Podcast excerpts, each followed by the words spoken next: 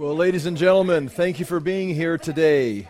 Uh, we're going to be in Jude, uh, verse 11. Uh, there's three things mentioned in Jude, verse 11. It's going to be the, the way of Cain. And we talked about that last week. Uh, today, we're going to see uh, the error, error of Balaam. And we'll talk about that. And this is kind of a sobering story uh, because Balaam, when we first approach Balaam, remember this is he's going to be a Gentile. He's a prophet, uh, and you're going you're going to have to decide as the story goes if he's he's working with God, if it's legitimate prophecy, which I think it is. But he's going to be tempted by the world, and he's going to create an error. That error is going to be wealth, finances, the way of the world. And Balaam's going to cancel out anything he's done because of this error. And then we're going to have the rebellion, uh, rebellion, I think there's two L's there, of, of Korah. And so there's going to be three. This is the way he created a new way, a new, say, a new way to God, which was false. He's going to use his knowledge of God for profit and forsake any kind of relationship, and Korah is going to rebel against what God had established. And that is what Jude is talking about. And what's interesting in Jude is that these people are in the church. Uh, these people are in amongst the believers. They're doing. They're in the leadership. They're g- giving guidance. People are following. They're following the wrong way. They're being manipulated and used for financial gain and learning how to use religion for financial gain. And they are rebelling against what God has established.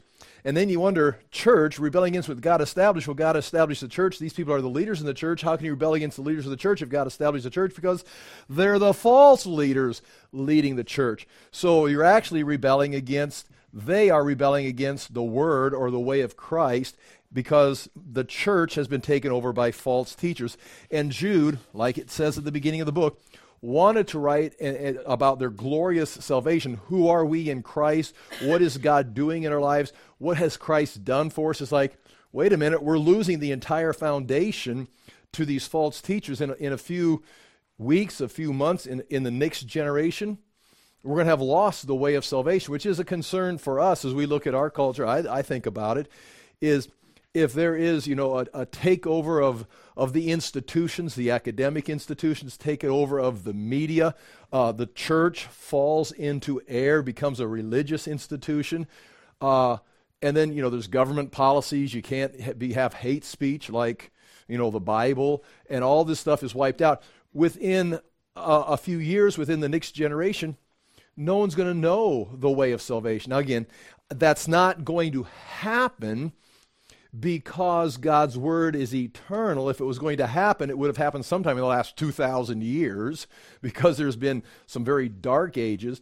But there have been periods of history uh, where the word of God was absolutely crushed. You think about the Reformation, Martin Luther, of where they got the word and they began to read it and gave it to the people I mean, people, I mean, you know this. The English Bible, when it was translated, the guys that translated into English from Latin to give to the English speaking people, like Tyndale, these guys died. Who killed them? The government? The universities? The, the, the church?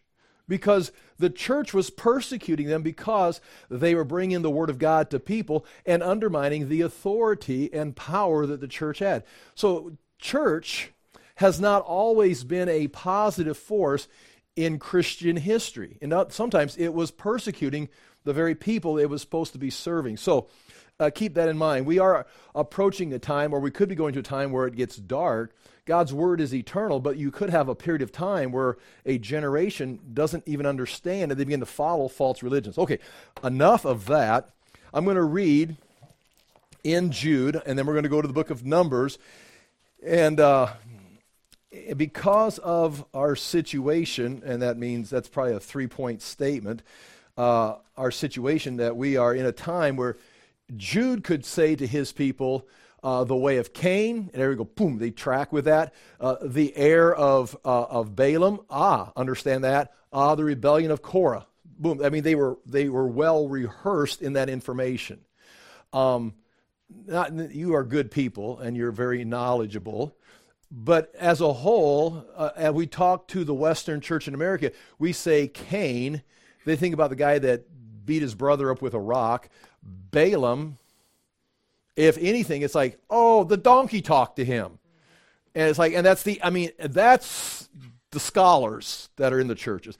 And by the time you get to Korah, it's like, uh, wasn't she like a singer on a movie somewhere? Korah. It's like, no, never mind.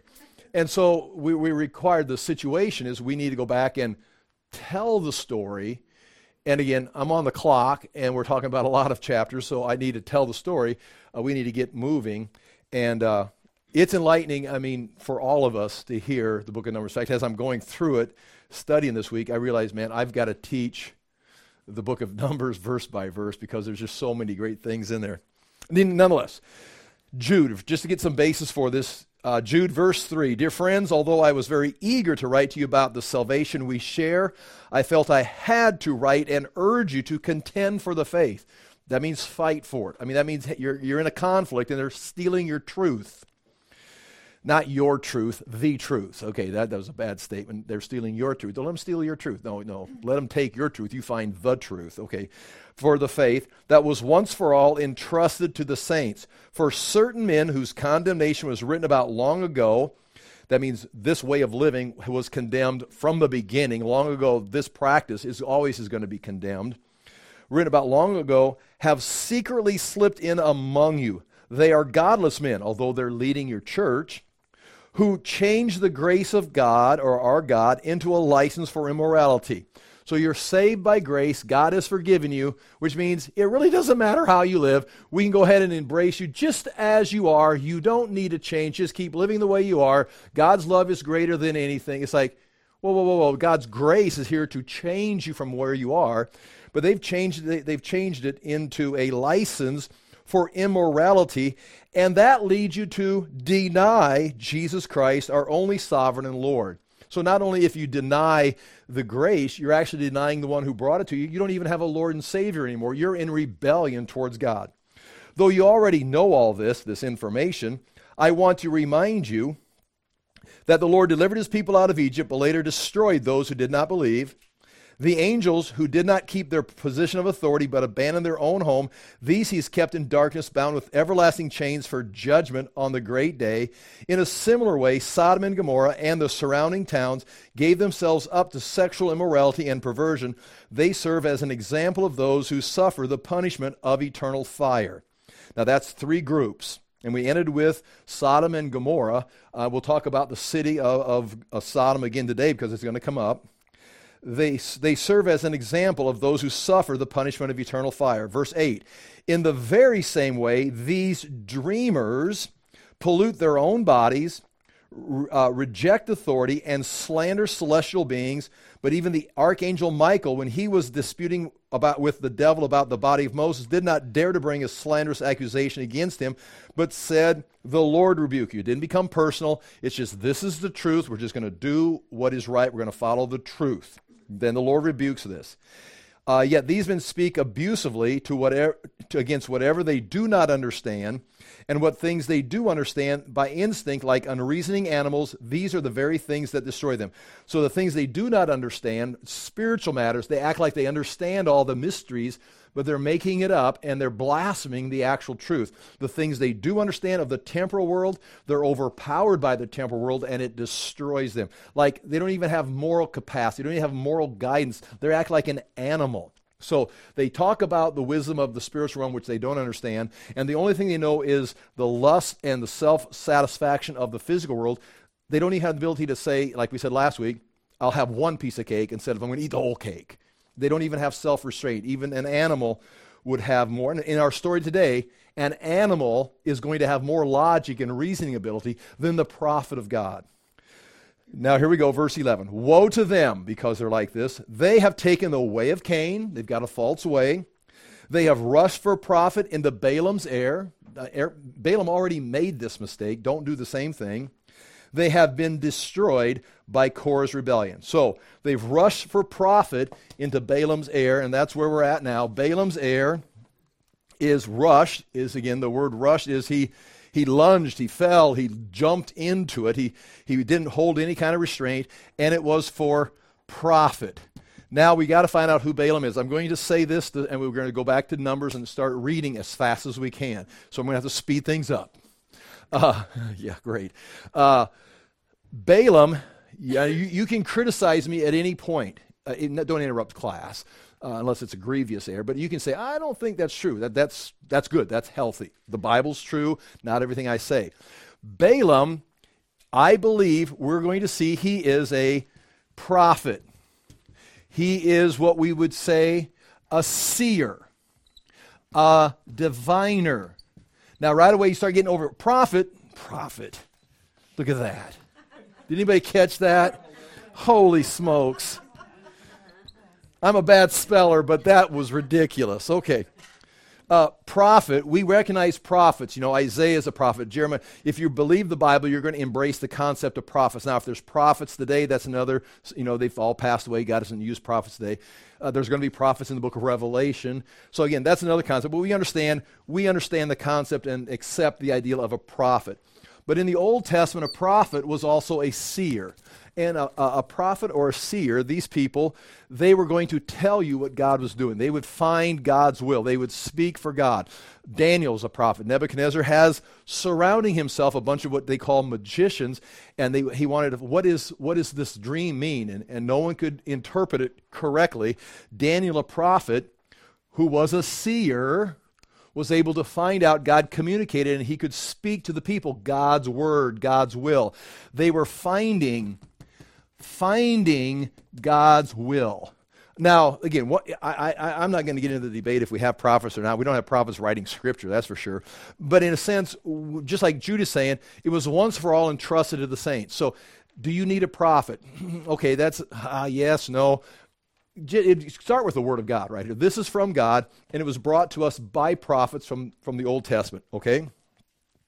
Diviners were the same thing. Now, once you've got, you've got Yahweh and the people of Israel, but before Moses, there were already religions. There was already people in contact with God or the gods. Enoch was a prophet. Uh, that was long before, that was that before the flood. Uh, these are people that can make contact with God, and Balaam is going to be a prophet. It's going to appear that he can hear or find, ask questions, and receive revelation from God to give you guidance. Uh, now, a king in battle, all the ancient world would have get advice from the prophets, and they, they're willing to pay for it. What is, what is going to happen in the future? They're willing to pay for it. There is the ability for false prophets. Uh, even in the book of Jeremiah, You've got some prophets who are along the side of Jeremiah who are also prophesying the same thing. We, we got like Zephaniah was one of the prophets along with Jeremiah. You don't always make that connection, but Habakkuk was also a prophet. So it would be Jeremiah, Habakkuk, Zephaniah, and Daniel was a young boy taken off into captivity. So they were all functioning together. And there were others that were legitimate prophets. There were also false prophets that were doing it for profit. Jeremiah confronted those. So now, we don't have all the prophets listed in the Bible. Now, if I can spell this word right, sorcerer. A sorcerer uh, is different than a diviner or a seer or a prophet, by my definition. And you can look this up. They're going to manipulate. They're going to go and they're going to dabble. They're going to try to manipulate the gods. They're going to try to control the gods. Our story comes down to this Balak, the king, is wanting a sorcerer to come in and manipulate the spiritual realm and curse the people of Israel. Balaam from the beginning says, doesn't say it like this, but he says, I can only tell you what God tells me. I'm not a, I don't control the spiritual realm. I'm not a witch. Now, there are sorcerers, which this stuff is condemned in the Bible. Prophets are said, make sure you say the word of God. Speak the truth. David had seer. So the word prophet, seer, diviner, even Daniel was with the magicians and they were diviners. So there's, a, there's an area there, but as soon as you get outside of God, you're going to be making errors. The sorcerer or a witch or some kind of a, a sorcery that was trying to control, manipulate, put spells on people. That, that there's no room for that anywhere in the world. Jeremiah isn't called to put a spell on Nebuchadnezzar. He's ready. He's there to pronounce the word of God. God if God, anybody's going to put a spell on Nebuchadnezzar, like uh, God may say, I'll put a hook in his jaw and drag him into battle. Gog and Magog. You can say God is going to drag Magog into battle. Well, you, you just said God is going to do this. So God is controlling. You just pronounce what, what is going on. So keep that in mind as we begin our story. So we go to what was the the uh, error of Balaam. Go to Numbers, please.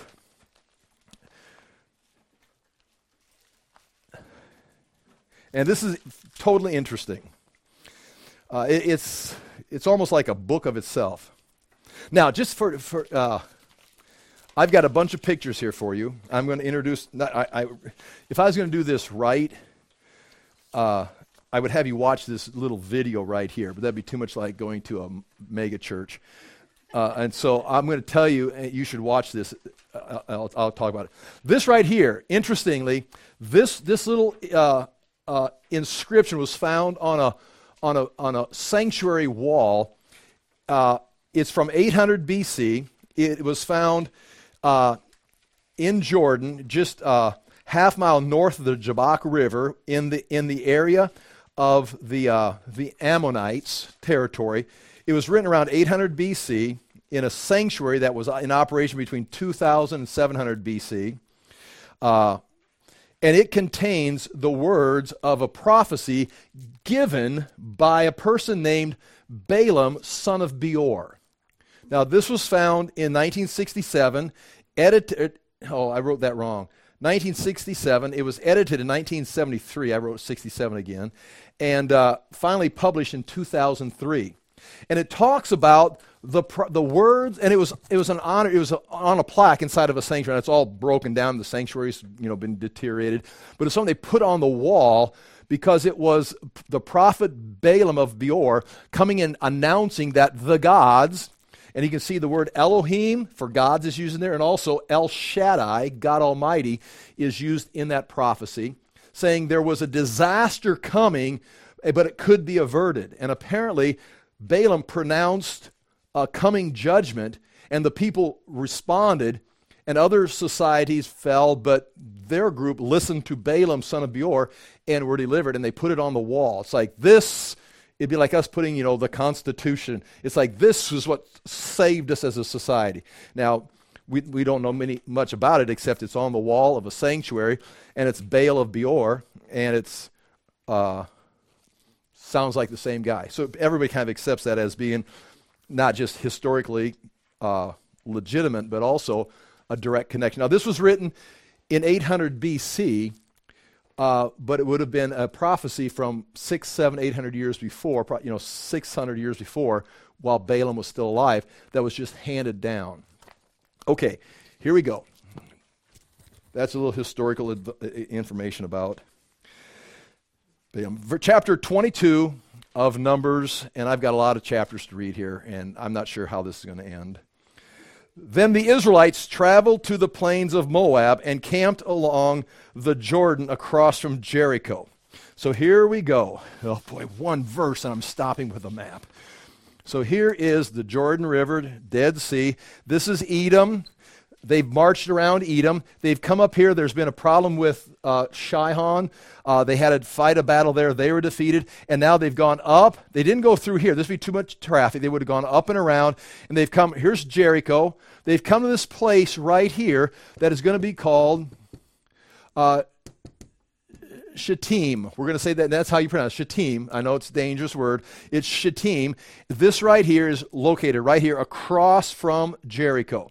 Uh, it is also called uh, Tel, or it can be Tal Al Haman today, or Tel El Hamam today. That is what is being excavated today as Sodom. It's pretty much no doubt about it. This is Sodom. It's been excavated. By, this, by the time Sodom falls, let's say 2000 BC, smoked, washed out. It's still a dead area, but it's a high place. You know, it's like a mound with a flat surface on it. And you can come over here and you can see all these directions from here. Moses sets up camp right there. It, it, it talks about it in the Bible. It just doesn't call it Sodom. And from here, he's getting ready to approach Jericho and enter the promised land. And they've come around here, gone through here. Now, there's a king of the Ammonites, which is this area right here. They've gone around it. They're not messing with them. Just, they've just gone around them and they're camped right here. But he's concerned of all the things that have happened, and they've got this report. It's like, who are these people? There's a lot of them. We need to do something with them. So he's going to send away and get some help. And if you look on page two of your notes, again, I made these maps in the 80s. Um, so I, I'm replacing them as I go. So I made these in the 1980s by hand uh, for classes I was teaching at. Uh, I, I claim to have uh, every spot in the Bible on a map in the 80s, like 87, 88. Uh, uh, and, you know, no one's challenged me on it so far, so I believe it must be true. Um, this book right here, a guy just sent me this book. He, he this guy's a, a, Bible historian, Gregory Drake, uh, scholarship focused on Old Testament patriarchal history. He's going to stop by and see me here in a few weeks. But uh, he's got a great book on Joseph. I'm going to read it today.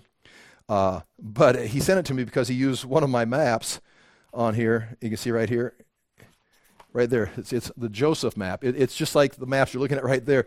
It's from 1988. It's even got a little sticker down here on the bottom that says Galen Games, which was a card business, like a Christian card game company. I covered. But anyway, so anyway, uh, that, so that's pretty cool. He's going to stop. He wants to talk, so it's going to be kind of cool. I'm excited to meet him. Nonetheless, these maps right here, the first map, Numbers 22, you've got Moab right here and you're going to have them sending people all the way up here to probably on the other side of the Euphrates to a place called Pethor. Uh, and that's where Balaam's going to uh, talk with the del- dignitaries that were sent by the king ba- Balak, and he's going to say, No, can't do it. They're going to come back with a greater offer, and we'll see the story. He's, coming from way up here. You see, way up there on the Euphrates and coming down. Now, what's going to take place here, the next map is here. That's my 1980s map. I've got a bunch of maps images I've taken off of uh, a video. Uh, it, the video is called Archaeology for the Star Who Will Come from Jacob. I spelled Jacob wrong. Uh, they come from the, the, this guy who's got a ministry called Expedition Bible. There's the link right there. If you find the PDF online, this is online. Just click on it. That whole video will play. It, if you're interested, it'd be worth seeing. That's where all these great pictures come from. Um, and we'll go through these right here. So here we go uh, the, they've camped there in Moab. So they've come up in this area and they're camped right here at Shittim. Now Balak, son of Zippor, that's the king, saw all that Israel had done to the Amorites and Moab was terrified because he's the king of Moab because there were so many people. Indeed, Moab was filled with dread because of the Israelites. The Moabites, I'm in chapter 22, verse 4. The Moabites said to the elders of Midian. Now, the Moabites and the Midianites are going to be working together on this. This is mainly the, the land of the Moabites right here with King Balak going up to the Euphrates to get Balaam, who's well known as a diviner. Meaning he can tell you what is happening. What is happening in the spiritual? What is God trying to do? We want to cooperate with God. He's not a sorcerer. Although, okay, here we go. The horde is going to lick up everything around us as an ox licks up grass of the field. So Balak, son of Zippor, who was king of Moab at that time, sent messengers to summon Balaam, son of Beor, who was at Pethor near the river, the Euphrates River, in his native land. Balak said, A people has come from Egypt. They have covered, they cover the face of the land and have settled next to me. Now come and put a curse on these people because they are too powerful for me. I need some witchcraft to defeat these people. Perhaps I will be able to defeat them and drive them out of the country if you curse them. For I know that those you bless are blessed, and those you curse are cursed. Now, why are those he blesses blessed, and those he curses cursed? Because he's pronouncing the word of God. God says, These people are blessed, these people are cursed. So pronounce a blessing to these people, pronounce a curse to these people. It's just, I mean, we can do the same thing. Israel is blessed by God. Oh, Galen's blessing Israel. No, I'm just, God has chosen Israel. It's like, they're blessed. If you come against Israel, you're going to be cursed. It's like, what is Galen saying? I'm just reading the text of Scripture. I'm not a prophet. I'm just reading. I'm, I'm, a reader. I can't even read and spell, so I'm, not, you know, I'm far from a prophet. But Balaam right here is, is simply saying, everything he blesses is blessed, and everything he curses is cursed. Why? Because he's pronouncing the word of God. So, I mean, this is legitimate. Verse 7 The elders of Moab and Midian left, taking with them the fee for divination. And which makes sense. They would, they would pay for this kind of expertise. If, if they think this guy is controlling history, it's like, we will pay you to control history for us. Uh, some translations or commentators will make the comment that this may refer, this fee for divination may refer to divination tools, meaning these are some things you can use. Here's a bunch of things you can use to help get the job done. But let's just stick with fee for divination they're willing to pay him. When they came to Balaam, they told him what Balak had said. Balaam says, Spend the night here, and I will bring you back the answer the Lord gives me. He's not even going to, oh, yes, sure, I'll come. It's like, well, I work for the Lord. Now, again, right here, I will bring you back the answer the Lord. And notice the Lord, Lord, L O R D, is all capital letters. That is Yahweh. That's the word Yahweh. This is not a pagan God. This guy may function eventually as a pagan religion person, but the God he's talking about is Yahweh. And he, this says, We want you to come divine for us. You know, tell us God's will. Actually, want us you to, we want you to act like a sorcerer it's like, well, that's not, in my, that's not what I do, but I'll ask the Lord what he thinks. Um, God came to Balaam and a- asked, uh, this is, very, this is just fun. God came to Balaam and asked, uh, Who are these men with you?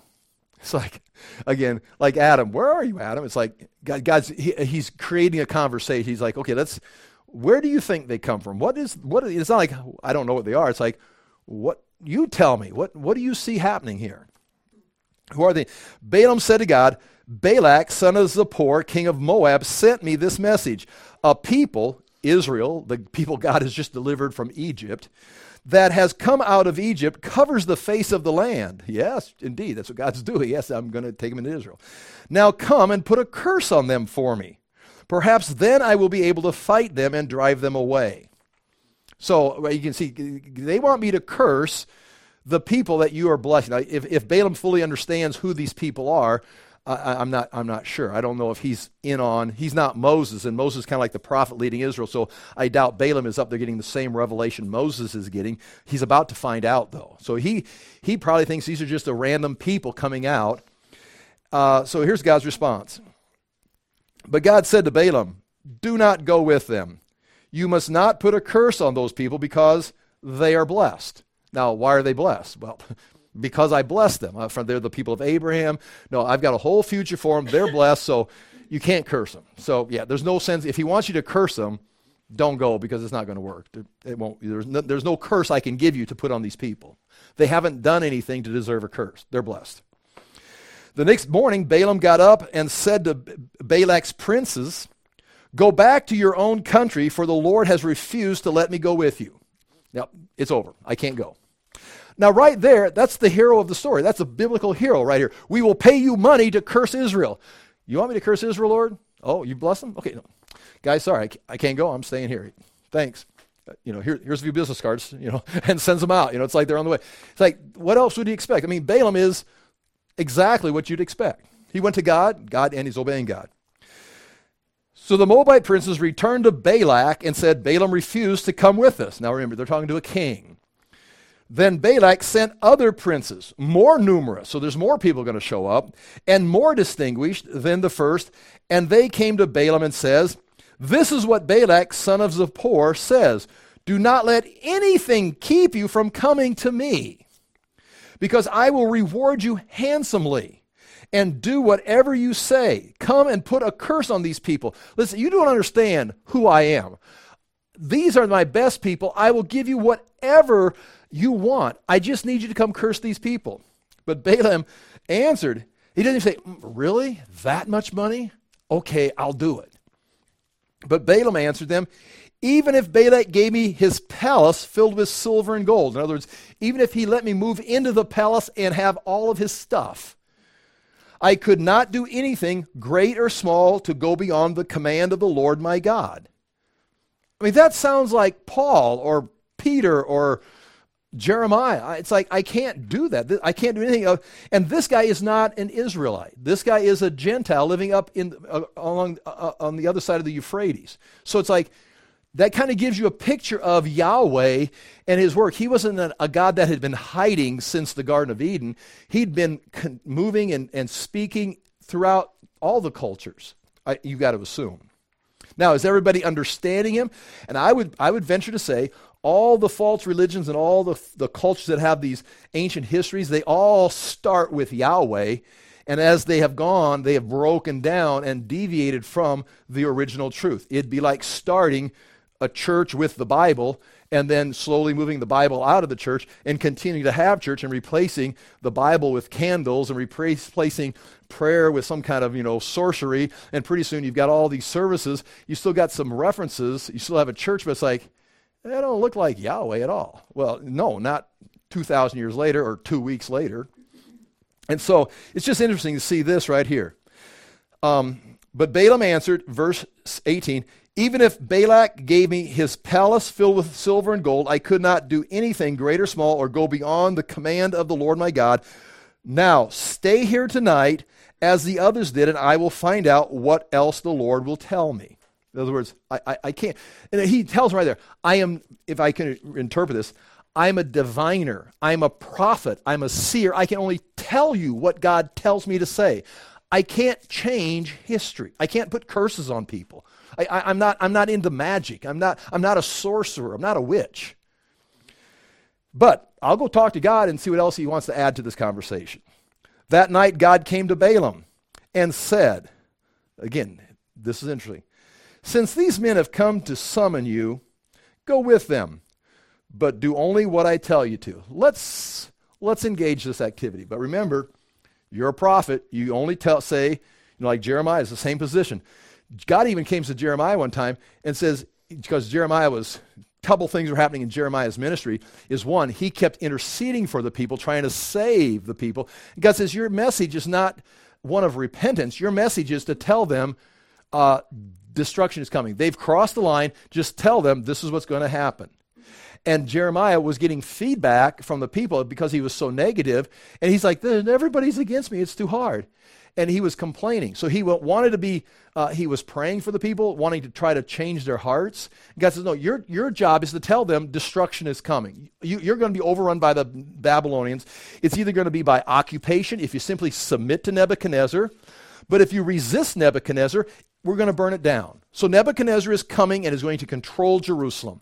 Your choice, Jerusalem. Submit to Nebuchadnezzar and live, or resist, and he'll burn it down. But how about can we somehow change the. No, no, we're going. Babylon is coming. And so Jeremiah was told by God, he says, if you'll speak my word, if you'll be truthful words, you can be my prophet. But if you're going to whine, you're going to complain, you're going to try to preach a different message, he says, he says, you'll, you'll, I'll kill you. I mean, that's what God tells Jeremiah. So Jeremiah himself was like, yeah, but can we do it this way? It's like, Jeremiah, you're a prophet, not a sorcerer. You speak my word. Now, again, Jeremiah wasn't getting into witchcraft, but he wanted to like manipulate instead of just pronounce. And that's what Balaam's just on the same track as, as uh, the other prophets here. But interesting, God says, since they've come to you, a sec- summoned you, go with them, but only do what I tell you. Okay. Now, this is where it gets interesting because it's possible somewhere in here, Balaam's going to Balaam's going to err. Balaam's going to, uh, and it's going to manifest, but somewhere in here, uh, Balaam's going to have an heir. And it's going to be an heir, it's going to be for profit. And he's going to rush, Jude says, he's going to rush into it. Now, right here, very interesting because this is where you get the prophet of God who's a seer who can see what God is saying and what God is doing but when the Lord appears in front of him, he can't see it, but a donkey can. Which goes right into the Jude's verse. They're like unreasoning animals. Balaam here has dropped to a level where a, a, a, a mule is going to have more. It's like, uh, yeah, we're not going forward. No, there's the angel of the Lord. I'm not going. And, and Balaam doesn't understand. He didn't even see it. So Balaam, for example, has something has transpired here. I mean, he's looking at crazy, crazy cash right here. Uh, again, it doesn't make it real explicit, but somewhere, so far, I have got no. Do you understand? Would you agree? Balaam is a man of God right here so far. He's I'm, I'm, speaking this word. Now, he's not an Israelite. He's not offering sacrifice. He's not going to the tabernacle. Why he's not going to the tabernacle? It, it just got here. I mean, plus he's a Gentile. Why, why is he not with the Jews? He's not a Jew. He's not, he's not one of the descendants of Abraham. He, I, I can't find anything wrong with Balaam at this point. Balaam got up in the morning, verse 21, saddled his donkey, and went with the princes of Moab. Again, God says, You can go, but be careful. But God was very angry when he went. Now, he can't be, again, I'm talking, you can judge me. He can't be angry because he's going, because he asked him, Should I go with him the first time? God says, No. He says, Well, okay, I can't come. He goes, This time, what, what's, what should I do this time? He says, Well, he says, Go with him, but only tell you what I, what I say. So he went because God said he can go. Now he goes, and now God's angry for going. It's like, well, now who can understand God? Now you're back to Job. Well, I don't think he's angry. Again, I don't think he's angry that he's going. I think something snapped here. I think um, he's going. It's like, oh, well, maybe I can cash in. Maybe I can do a little bit. Maybe I can get some of this, you know, uh, some of this investment. So I think God is angry with him, possibly, he doesn't say it explicitly, because of his, his change of heart. He's now trying to, but he's not going to err here yet, except right here. But God was very angry when he went, and the angel of the Lord, and that would be a manifestation of the second member of the Trinity. That would be Jesus. The one who became, the second member of the Trinity, who became a man, Jesus. Here, the second member of the Trinity is appearing as an angel of the Lord. Stood in the road to oppose him. Balaam was riding on his donkey, and his two servants were with him. When the donkey saw the angel of the Lord standing in the road with the drawn sword in his hand, she turned off the road into a field. So we're going down a road and there's a field on this side, field on this side, and the donkey sees the angel of the Lord. It's like with the drone, it's like, yeah, we're not going to go that way, and just veers off, just like you would a semi's coming towards. It's like, ah, just go off into the ditch. They just went off and went into the field. We'll just go around the angel of the Lord. So the donkey is reasoning. The donkey is thinking. Um, Balaam beat her to get back on the road. Okay, so now he's back on the road. The donkey's like, uh, what's going on? Then the angel of the Lord stood in the narrow path between two vineyards with walls on both sides. Now, what they'd do when they would clear their fields, they'd pick up the stones and they'd plant a vineyard here and they put a wall right here because this is my property. This guy would pick up stones and put them over here because this is his property. And they was walking between the walls, the stacked up walls of stone. There's a vineyard on this side, which makes complete sense because if you go up here, here's Galilee, Jordan, Dead Sea. If he's coming from Euphrates up here, coming down, he's in this territory going right through this area right here. This, there's vineyards here. This is, per, this is perfect. This is exactly the territory he's going through. Goes through a field. Now he's into the vineyard territory. So this matches. Um, I lost my place. I'm in verse uh, 24. Then the angel of the Lord stood in the narrow path between two vineyards with walls of stone on both sides. When the donkey saw the angel of the Lord, she pressed close to the wall, crushing Balaam's foot against it, so he beat her again. So here's the angel Lord, and the angel can't, the donkey can't go to the right or left. It's like just cr- trying to crush over here and smashes his foot. Uh, so he beat her again. Then the angel Lord moved on ahead and stood in a narrow place where there was no room to turn. Now you can't even, just, she's stuck right here, and the donkey can't go left or right, can't push off to one side, take the right lane, let him have the left lane. It's like it's right here, and the angel Lord is so close, the, the donkey just like was no room either to the right or left. When the donkey saw the angel of the Lord, she lay down under Balaam, and he was angry. His car keeps breaking down, and beat her with his staff. Then the Lord opened the donkey's mouth, and she said to Balaam, and even Peter refers to this right here. Now, watch. The donkey is going to reason with Balaam, who can't reason. He's, be, he's, he's can't even, one, he can't spiritually, watch, this is just exactly the verse that Jude's talking about. On things he doesn't understand, he can't see the angel of the Lord. On things he does understand, like a, a, donkey keeps crashing. What is wrong with this donkey? I, is like if it's a car, maybe the engine's not running, or if, if it's a robot, the you know it's been misprogrammed. But all of a sudden, a donkey that's never acted like this is, is doing three things weird in just a few you know a short time. You should be like, what is going on here? But he doesn't, he's too focused on this. He can't see the spiritual, he can't reason through the natural. So, like an unreasoning animal, he just beats the donkey. So, he's doing exactly what Jude is describing the false teachers are, which would indicate he has apparently crossed the line into air that hasn't really manifested, but it is manifesting in his inability to see the angel Lord and to reason about what is going on with his donkey. So the donkey, who's now at a higher level of reasoning than the prophet, uh, then the angel Lord, okay, uh, okay. When the donkey saw the angel Lord, she lay down. Verse 28. Then the Lord opened the donkey's mouth, and she said to Balaam, What have I done to you to make you beat me these three times? Now, I know things change through history, um, but then it says Balaam answered the donkey. Um, that, that see, I, I, that's like either that's emphasizing the unreasonable, you know, he's so unreasonable that he's now talking to an animal, or this was common, which I don't think it was common. We, we got the snake talking in the, in the garden.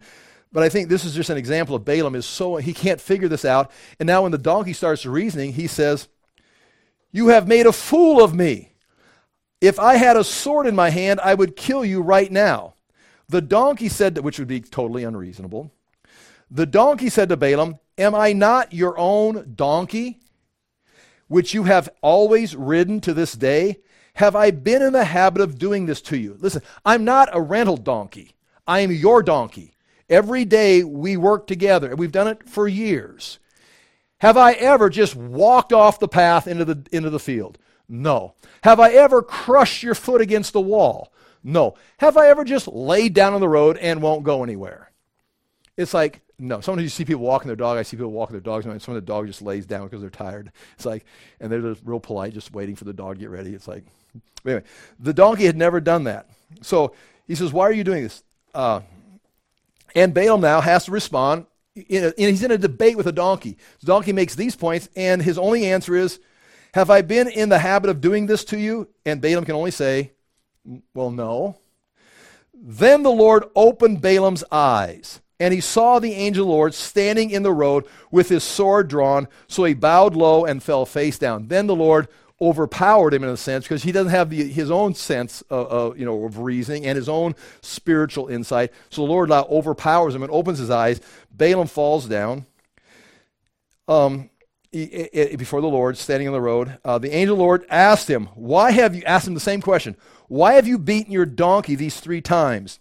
I have come here to oppose you because your path is a reckless one before me. That's exactly, he's going, and he said he could go, but you are on the verge of crossing over into air.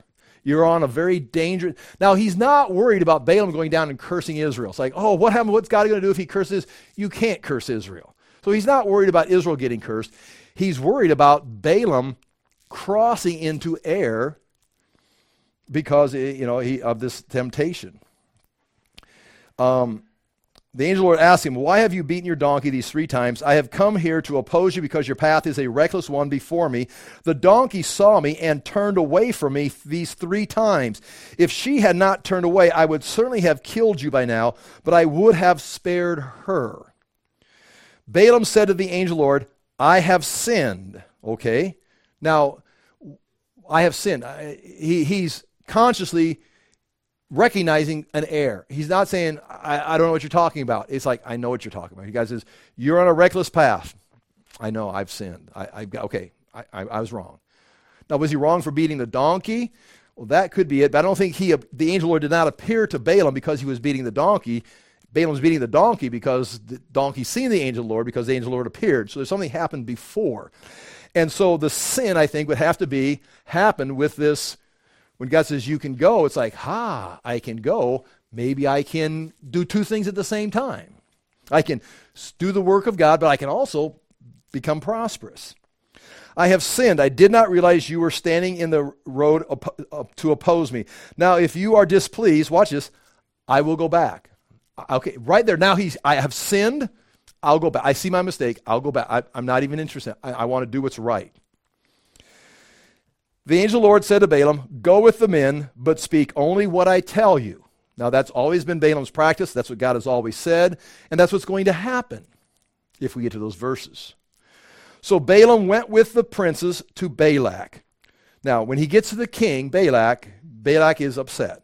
When Balak heard that Balaam was coming, he went out to meet him at the Moabite town on the Arnon border at the edge of his territory. Balak said to Balaam, Did I not send you an urgent summons? Why didn't you come to me? I am really not am I really not able to reward you? So in Balak's mind, it's all about the payment, it's all about the reward.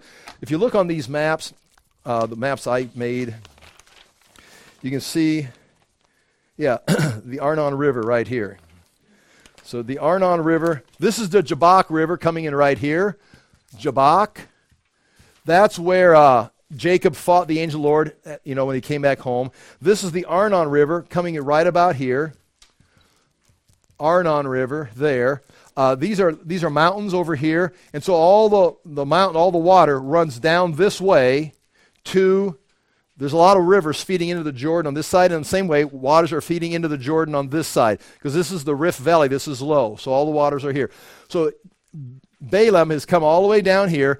Balak comes out of his territory, comes across here to meet, uh, and you can see, uh, you know, on those maps, kind of those locations. Okay, we got 15 minutes. Okay, so now, they've met.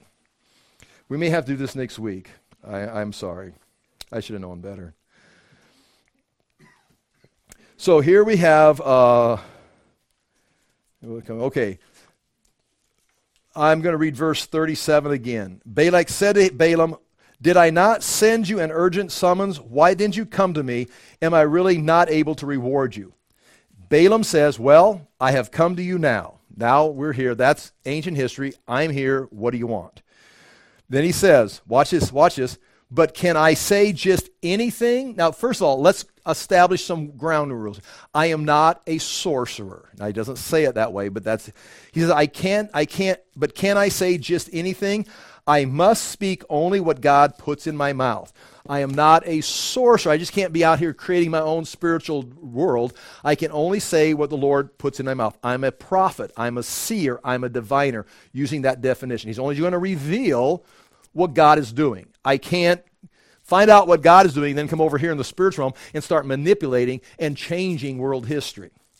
So he tells right at the beginning when Balaam went with, then Balaam went with Balak to Kiriath Huzoth, Balak sacrificed cattle and sheep and gave some to Balaam and the princes who were with him. The next morning, Balak took Balaam up to Bamoth Baal, and from there he saw part of the people. Now, this is where that video comes in and is very interesting. And if you turn uh, to page four, I can start showing you. I'll, I'll walk you through this very quickly, and I've got it on my maps also.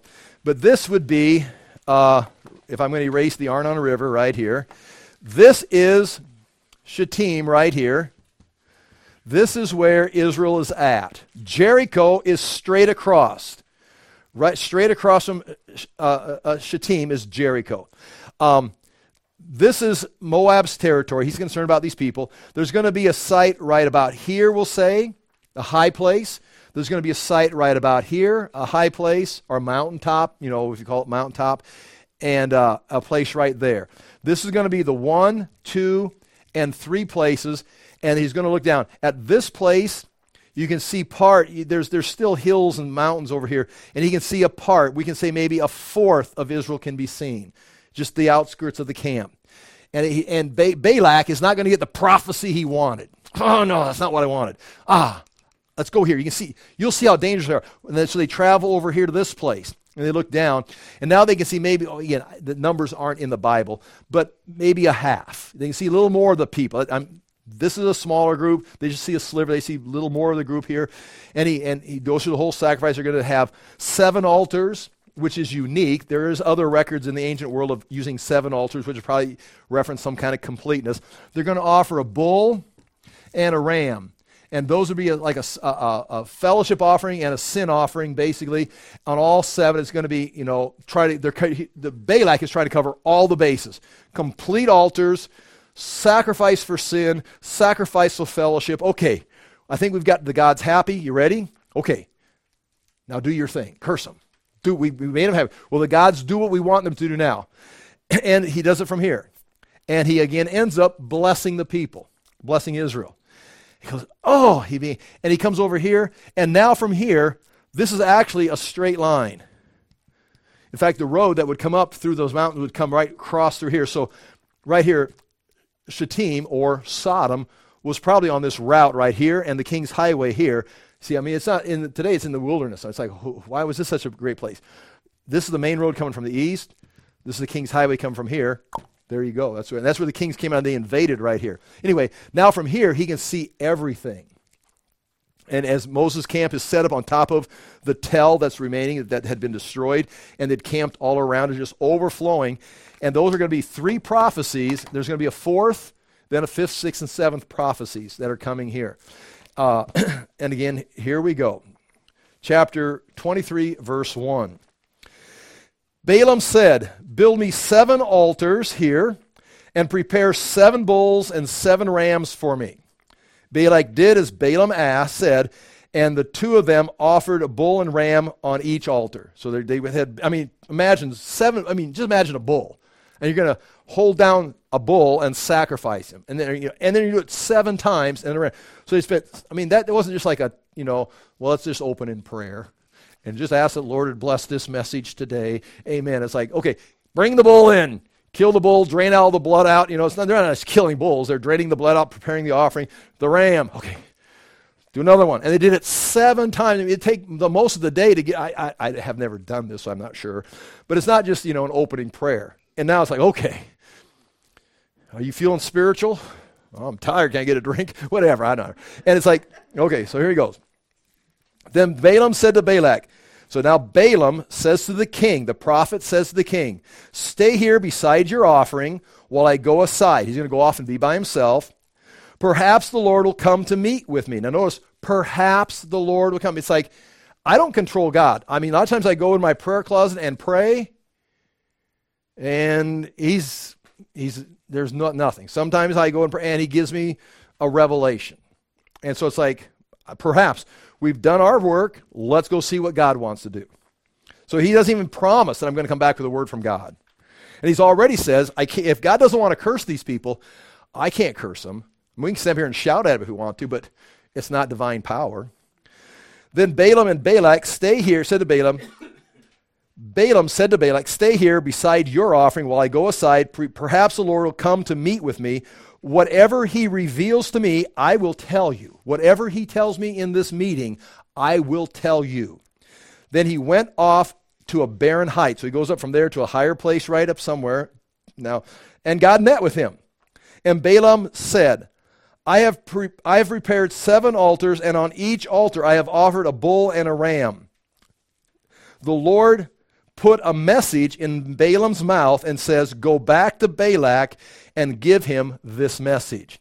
So now, however that takes place, you know, the, the, if it's Elijah or Jeremiah, uh, the, the word of God came to them, and it, they had an oracle, they had an utterance, and they would like take it to be like a like a package that they would carry with them, and then they'd download it, and they'd start speaking it, and it would come out. And it wasn't like they didn't have control of it, but it was like that's it's the word of God that was given to them, and they would just pronounce it.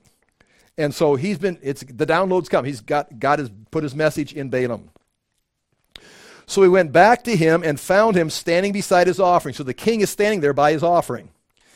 And all the princes of Moab, so they're not just two guys, everybody that's important is there because this is going to change the nation's future. We're going to now prepare to go to war against these people. So everybody's there.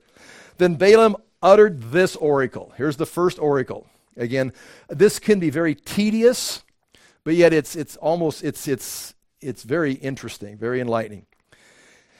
He says, Balak brought me from Aram. And it's parallel. So he's going to say it, and then he'll say it again. So the sky is blue, the sun is shining. The roses are red, the flowers are colorful. It's like, it's like saying the same thing. Two plus two is four, four minus two is two. And that's that's a bad example, probably. Okay, but these are the same thing. Balak brought me from Aram. the king of Moab from the eastern mountains. See, it's the same thing. The king of Moab brought me from the eastern mountains or from Aram. Come, he said, curse Jacob for me. Come, denounce Israel. The same thing. Come, curse Israel. Come, denounce Israel. So Balak brought me down here to curse Israel. Then he says, How can I curse those whom God has not cursed? How can I denounce those whom the Lord has not denounced? Balak brought me here to curse Israel, but how can I curse Israel if God has blessed them? That's what he said so far. From the rocky peaks, I see them. The rocky peaks, he's standing right here looking down on them. From the rocky peaks, I see them, the people that God has blessed. From the heights, I view them. See, it's the same thing. From the rocky peaks, from the heights, I see them. I see a people who live apart and do not consider themselves one of the nations. So they live apart. They're not like the other nations. You've got the world, and then you've got Israel. You've got nations, and then you've got Israel. These are a different people. Who can count the dust of Jacob or number the fourth part of Israel? Like if you can count, like if Jacob, if Israel or Jacob is like dust, who can count all the dust particles? Now scientifically today we can mathematically figure it out and have some machine that does it or whatever. But it's like you can't count dust. Or, and again, or number of four, the fourth part of Israel, which is kind of why we would say, you're asking me to curse these people. You can't even count them. Yeah, I can see a fourth of them. I can't even count a fourth of them. And there's still three fourths that I can't even see. So it almost appears that he's almost complaining, I can't see all of Israel. But he, and again, that's where we get the fourth part. Let me now, watch this one. He ends his oracle with this Let me die the death of the righteous, and may my end be like theirs. If I could live a life and die an Israelite, now again, he never was, he's a Gentile. He says, if I would love to have my fate be their fate, if I could die their death, the death of the righteous, that's what I would want. Balak said to Balaam, here's the king after that oracle. Basically says, You called me from the east to curse Israel, but how can I curse those who I cannot, who God has blessed? He says, You can't even count them. He says, Boy, I wish my life was going to be their life. Or I wish my life was going to be like what their life is. Balak said to Balaam, What have you done to me? it's like, I bring you down here to curse them, and then you bless them. That, he just took the whole spiritual realm and just twisted it back in their favor. It's like, no, I brought you to curse my enemies, but you've done nothing but bless them. No, that's not what, no, no, no, that's not what I wanted. Now they're stronger. And all the kings like, oh, and these guys take it real serious. You can see the generals and the commanders like, oh my gosh. It's like, now we've got to fight people that everyone wishes they died like they died. That doesn't sound like a very good battle on us, our part. It's like, oh, okay. He answered, here's his answer. Must I not speak what the Lord puts into my mouth? Once again, I'm a diviner, not a sorcerer. I'm a prophet, not a witch. I can only say what God tells me to say. Then Balak said to him, Come, come with me to another place. Now, that first place, if you look on this page right here, page four, this is again, if you watch the video, it's a lot better. There's Jericho and there's Shittim. There's a close up of Shittim right here. The next page is there's looking at the city of Shittim right there. That's where they're excavating. That's where this came from right here, from, from that excavation right there. Um, and now if you're looking, if you're standing on Shittim right here across from Jericho, and you're looking south, you're looking right there at Bamoth Baal. That's where that's where uh, uh, ba- Balaam was right there at Bamoth Baal. That's the first place. And you can only see about a, a fourth of the people of Israel. And there you can see it again. Here's Bamoth Baal. Now you're on standing on Bamoth Baal, kind of where Balaam would be. You can see the Jordan River. You can see Jericho on the other side and you can see Shittim or ancient Sodom, and that's where Moses was camped at right there. Ba- Bamoth Baal, you can see it down there. Well, now they're going to move this way. They're going to move this way, and they're going to move to uh, the second oracle is going to be to Kiriath Huzoth, or is Mount Pisgah. Uh, it's also called Zophim, which means the field of watchers. And so they're going to a place down here, which is called the Field of Watchers. It's a high place. And the watchers would mean you can watch all around the area. You can see all, like, scout out the area. But more likely, the watchers would be those that are watching the stars. It a, be a place of observing stars and the constellations, and you know, be part of you know predicting the future. And so they say, "Hey, we got a better place." So ba- Balak reasons our problem is you can't, you don't understand the problem. You can only see a portion of the people. Let me take you a place further this way, closer to them, and you'll see how, how, how bad it is. And here's the say. Then Balak said to him, Come with me to see another place where you can see them. You'll see only a part, but not all of them. And from there, curse them for me.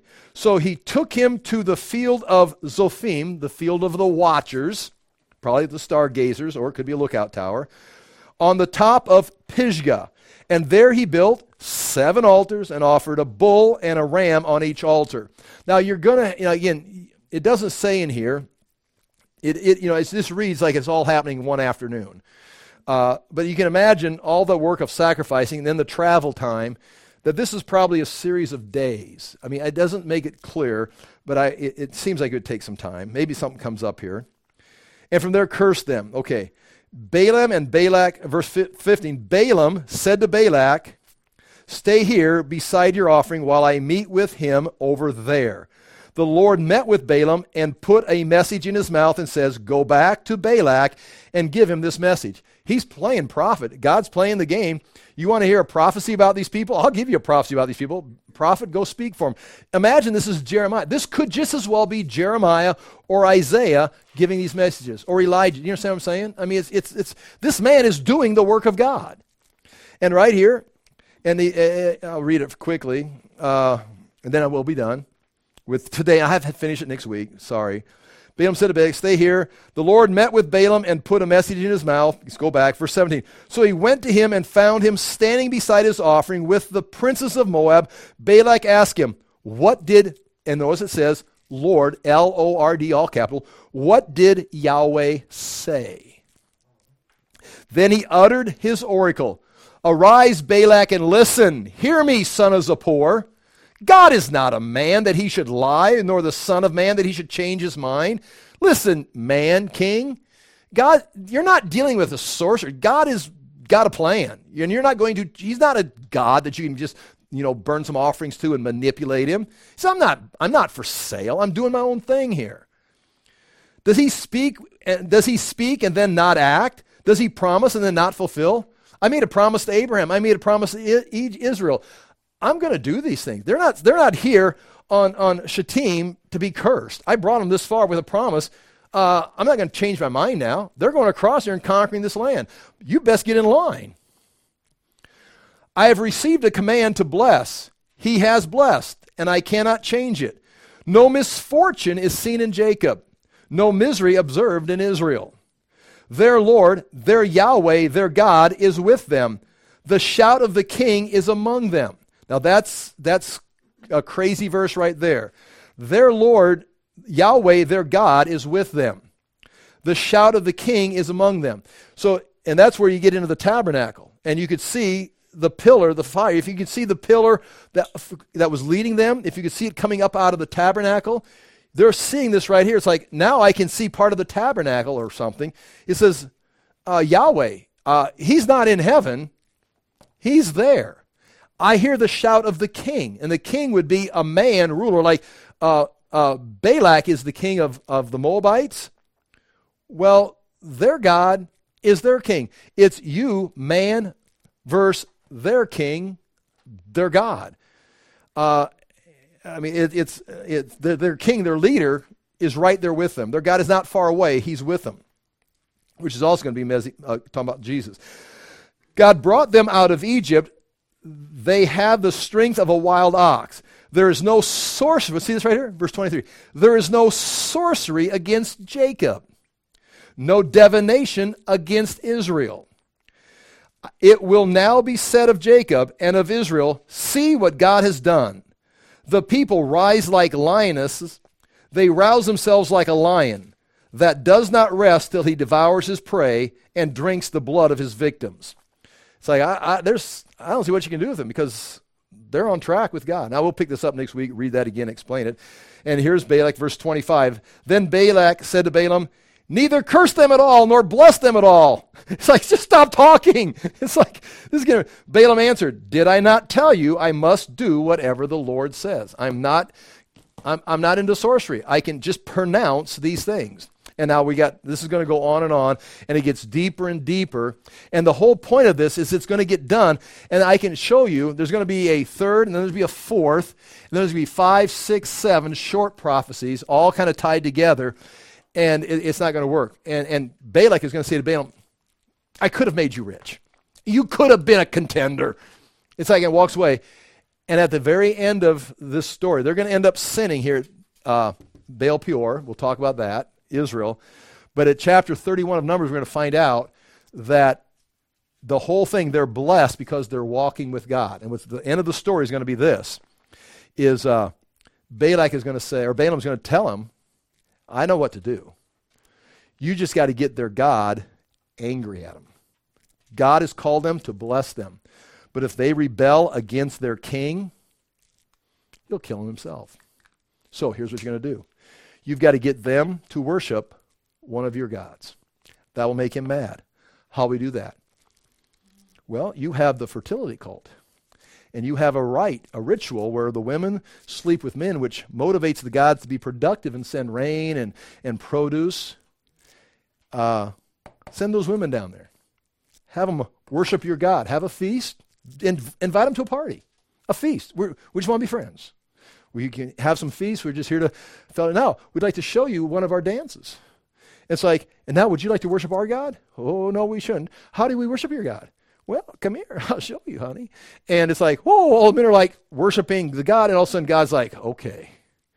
And now God's killing them. That's where a plague breaks out. And then they have to go out. Uh, that, that, I don't want to get to, but then they have to go. Then all of a sudden Israel then turns and attacks and slaughters them, and that's and Baal gets killed in the battle. Balaam gets killed in the battle.